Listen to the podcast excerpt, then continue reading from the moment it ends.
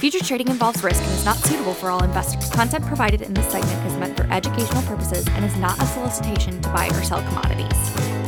Hello and welcome to another edition of the Grain Feed brought to you by EverAg. This is your weekly news feed for all things grain and all things feed. Each week, we bring you updates on the markets with unique perspectives from an amazing team of analysts with the intention of helping dairy and livestock producers manage their risk. I'm your host, Jim Matthews, reporting from the Chicago office. Joining me today, as always, from Texas, Director of Feed Procurement, Mr. Jake Kingsley, and returning to the grain feed from the great state of Iowa, grain marketing advisor and broker, Miss Kristen Steen. Team, how are we today? Doing great. Pretty good, Jim. That's great. Kristen, how's our favorite four letter I state? You know we're we're a little steamy right now. We're sweating when we go outside. Thankful for air conditioning but uh, looking forward to a week out when we start to cool down. Amen sister. Yeah, yeah the I states are it is toasty it is humid it's I'm, all the I'm above. kind of mad at Jake for stretch. bringing it up our way. He can keep it down there. Yeah, keep that stuff in Texas. All, all these high pressure ridges that were kind of sitting over the panhandle and the plains. I, am okay with them staying there. Yeah, they've been here long enough. They, don't need to They've been here long enough. They zap the humidity out of the air, so we have a nice dry heat finally. So happy for you. Plus, Jake's shirt appears to be a like sweat absorbing, humidity mm-hmm. battling shirt, right, Jake? Yep, that's exactly right. Jake, why are we wearing this shirt today? Besides the fact that it looks fantastic. Well, we got a big concert coming up. It's Taylor Swift weekend, so Taylor Swift weekend. Okay, uh-huh. gotcha. This is in the Dallas Fort Worth area. It is not. We missed that one, so we've got to do a little traveling. Going out. Wow, good for you. So, where are you going to see Taylor Swift? We're going to see her in Santa Clara Saturday night. Beautiful, Santa Clara, California. Excellent. Much and you're going to be weather. out tomorrow, right? You're going to be on the road tomorrow. You won't be online here watching markets. That's right. I will be out around California checking out wine country. Maybe we'll run into a few California dairymen while we're out there. That's the spirit, Jake. Always be hustling, buddy. That is the spirit. Uh, well, we've got a lot to run through today. So, Paige, if you would kindly timestamp the broadcast, it's Thursday morning of another wild week in Chicago. And for all you Swifties out there, it's been a cruel summer for anyone trying to time out the corn market. Certainly not a love story for the Bears just yet. But as market veterans know all too well, the market has plenty of time to look back to December futures for another move to $5. It's a delicate situation with volatility this high, and for anyone trying to step in and chase this market on weather rallies, Jake would say that you need to calm down and try to limit the bullish imagination of your wildest dreams. When it comes to the protein market, we've had a lot of bad blood with our stubborn little byproduct, soybean meal maintaining its strength since our bullish USDA acreage report. And when Jake eyes this meal market, he thinks, I knew you were trouble. And one has to wonder, when viewing the strength of protein, if we will be able to shake it off. Helping us determine the grain market direction for the second half of the summer, we turn to Iowa resident Kristen Steen. Kristen, What's your take on the grain markets this morning? Yeah, I mean we're we're pretty boring here today, so I guess we'll take that from a, a bullish sentiment and say maybe things are settling down or shaking off to your uh, your little illusion there. But really, when we look at when we look at it overall, let's start on corn market, right? I read some commentary today that I think hit the nail on the head that just said fundamentally 550 corn really is is out of reason because of what we look at for ending stocks. And that was not commentary that I wrote myself, but I tend to agree with it in a pretty big uh, perspective. I think the thing that's really got us back into this 550 to 570 corn market is just everything that's gone on with Russia and Ukraine as on top of the hot weather forecast that we that we're currently experiencing right now.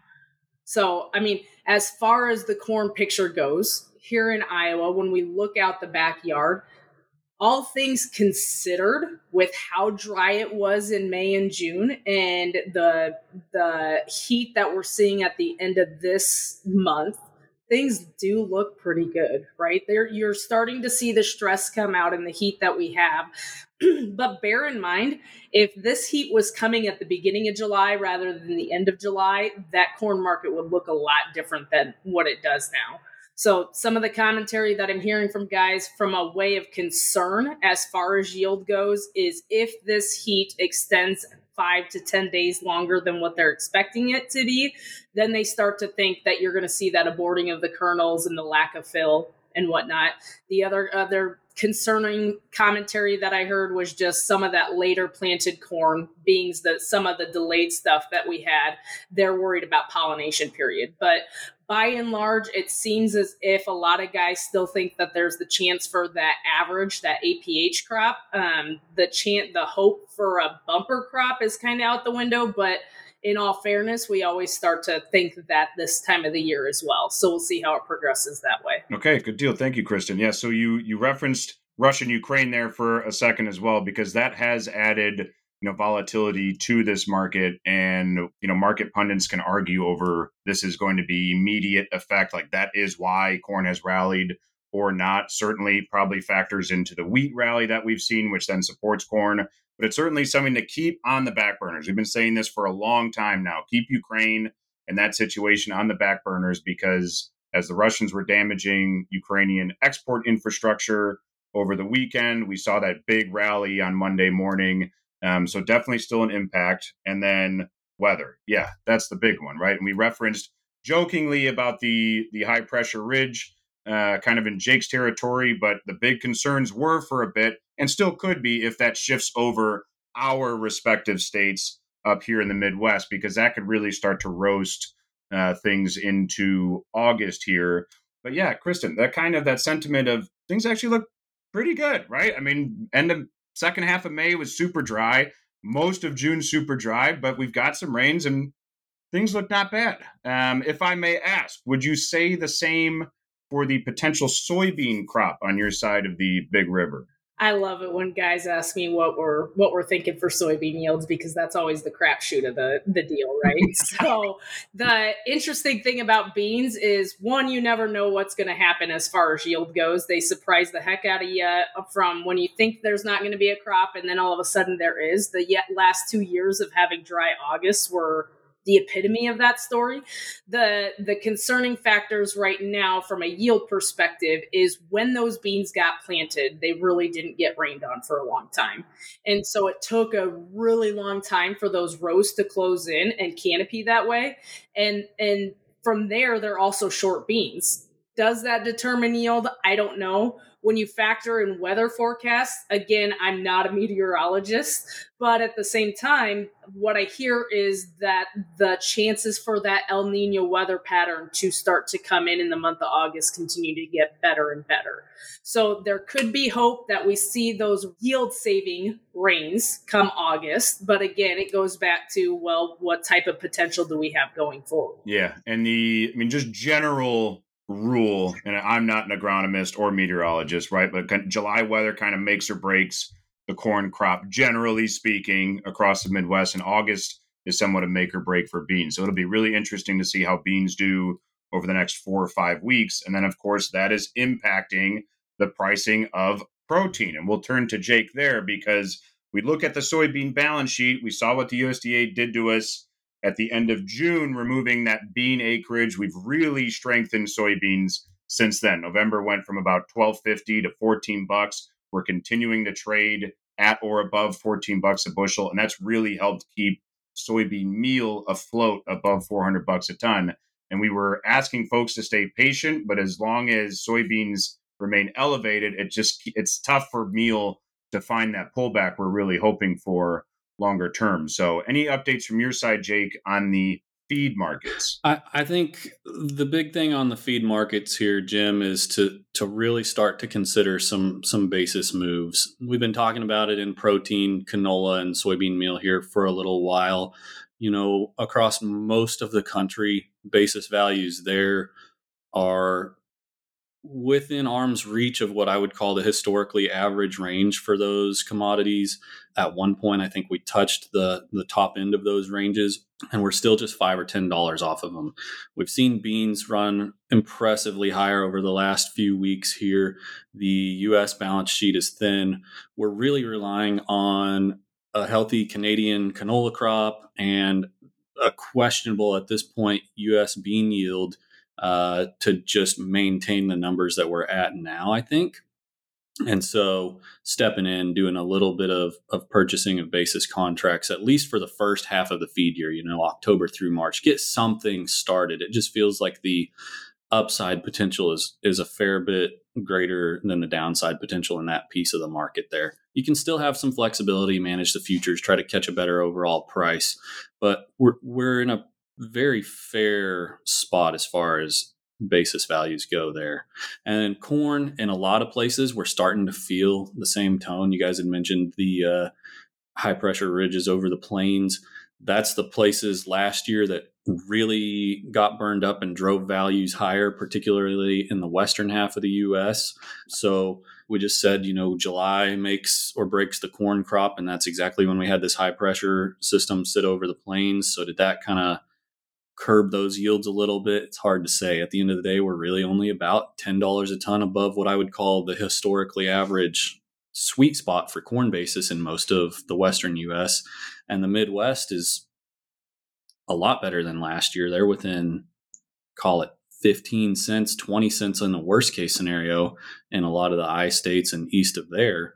Uh, so, very fair place to step in with so much uncertainty. Now, I'm not saying you got to go buy the entire crop, but you know, get half of the first half of the year, so a quarter on the books, or maybe even as much as half of the year on the books, or something. Give yourself some flexibility. If South America does string something nice together next spring, February March timeframe, but take advantage of some of these prices, especially with milk values down where they're at.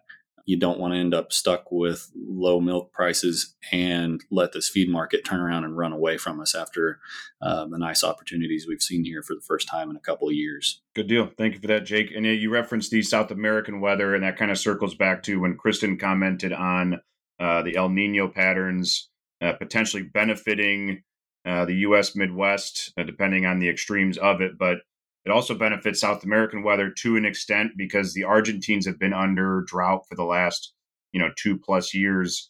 Uh, we've really seen a lot of their production come down, and that has also helped just naturally elevate the global soybean and protein markets. Uh, so if they can shift to more, let's say, appealing temperatures and forecast for their productive period, uh, maybe they'll be able to replenish that bean crop. So, like you said, Jake, maybe just keep that protein procurement kind of front loaded, maybe for better opportunities uh, out into the marketing year. Um, we need to hit some Swifty trivia here in a second. I also just wanted to ask Kristen and Jake, both your gut feelings here on corn pricing. We still have a shot at sub five bucks here the rest of the summer on D's futures. I think we do. Yeah, same. So you catch a little break in the weather or see this wheat market kind of stabilize a little bit, and you'll probably get a chance to run back towards five. Gotcha. And because Kristen, you started off with saying about that specific level, five fifteen. I know that's very psychological, right? To be kind of sitting around here. Um, it does feel like we might have a bit more upside volatility just because we are still in a weather market.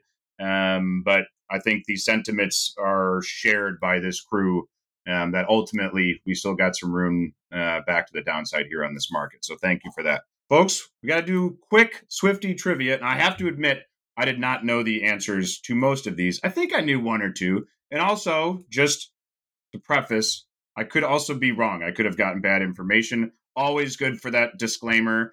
Um, but we're just going to kind of run through a few of these here. Um, if you know the answers, shout them out. Okay, we're going to start simple. Taylor Swift, When's your birthday? December 13th. well done, Jake. Two days after my mother in law's birthday. Ah, right. Okay. Jake, do you know the time of day she was born? I don't have that information. Not yet. Oh, not, not yet. Maybe on Monday we will. Um, in what year was Taylor Swift born? 1989. That's fantastic, dude. Oh, 1989. That was also uh, the name of one of her albums, I believe her fifth studio album, if the internet is correct. What year was that album released? Oh, jeez. It's the best selling album of that year, according to Google. 2015? 2014. Oh. For a second here, I thought you preempted him with all these questions, but I mean, now I'm just starting I'm, to believe that he truly does love Taylor Swift. That's good. And you know what? In, in, fairness, Kristen and I are, are, more Kesha people. That's okay. It doesn't make us bad people. Um, but it's it is a Swifty focus episode here at the moment. So, uh, what state did Taylor uh, Taylor Swift grow up in? Oh, do you know this, Kristen? I don't know anything. Pennsylvania. What was it? Pennsylvania. Pennsylvania. That is correct. Uh, I'm going to use Taylor on a on a first name basis. I feel like we're all very comfortable with her now. What kind of farm did Taylor grow up on in Pennsylvania? A Christmas Gotta be a tree farm. The best Christmas song ever. That's well, well done, Jake. You're on fire. Now, in 2010, Taylor performed at the Grammy Awards with another female vocalist. Do you know who that vocalist was, Jake? Ooh. No, I don't. I thought it might be a little trickier. I tried to find a trickier one. So that's Stevie Nicks. She performed with Stevie Nicks at the 2010 Oh. Grammys. So, you know, there's some there's some uh, holes in Jake's armor there. That's okay. Um, one of Taylor's initial singles was named after a country music star. What was the name of the single and music star? Oh, this seems to be the era that Kristen remembers. You got this Yes, one. this is this is high school Taylor. I- yeah. I know there's a song like this, and I remember hearing it, but I am I need more coffee. I think Yeah, because I that's- don't that's what's remember. happening right here. That would be that'd be Tim McGraw. Tim McGraw. there you go. Oh yeah, I remember that whiny voice. Yeah, well, that's that's more of that's Man, we're about to get canceled by our clients and Taylor Swift. This video has just ended the series. I mean, I'm probably gonna lose all my clients for not knowing. That's what I'm saying. answers Are, very so, successful whiny voice. She's done very well with it. Um, all right, what is what's Probably Taylor's what's Taylor's lucky number? 13. Yeah, I, I suppose that should be an easy one. Um, and then lastly, what is the what is Taylor's longest song title? What song has the longest title in terms of number of words? And not including, and this was one of the disclaimers I saw, not including the parentheses Taylor's version. That apparently that's a thing also. Longest Hey, song he's title. cheating. You see this? He's cheating. He's phoning a friend, Cassandra. I phoned a friend and she's telling me all too well. No, it is. I don't think it is. Is it? We are never ever getting back Oh, yeah. Together. There- Which might be us and our whole client base after this episode. Yep. Thanks, guys. Those, that voice is gonna be in my head for the rest of the day. So thank you. well, this has been very fun and also insightful to the markets. So hopefully all of our viewers and listeners got a lot out of this episode. So team, excellent work today. A big thanks to Kristen for returning to the show. It is always great to have you and your insights from the other side of the big river. So thank you for being here. We'd also like to thank Corey and the Everag Insights crew for their support. Thank you to Paige for her production magic. And thank you to the viewers for watching the grain feed. Just a friendly reminder Jake Kingsley is out of the office tomorrow, leaving us for that long weekend of Swifty stardom.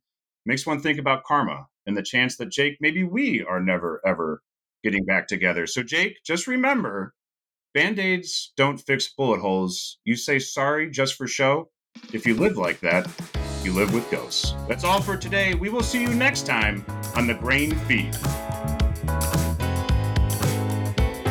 At EverAg, we partner with every corner of the agriculture industry, from dairy to livestock, crops, and agribusiness, to deliver intelligent supply chain and risk management solutions. We are EverAg, everything agriculture. Learn more at www.ever.ag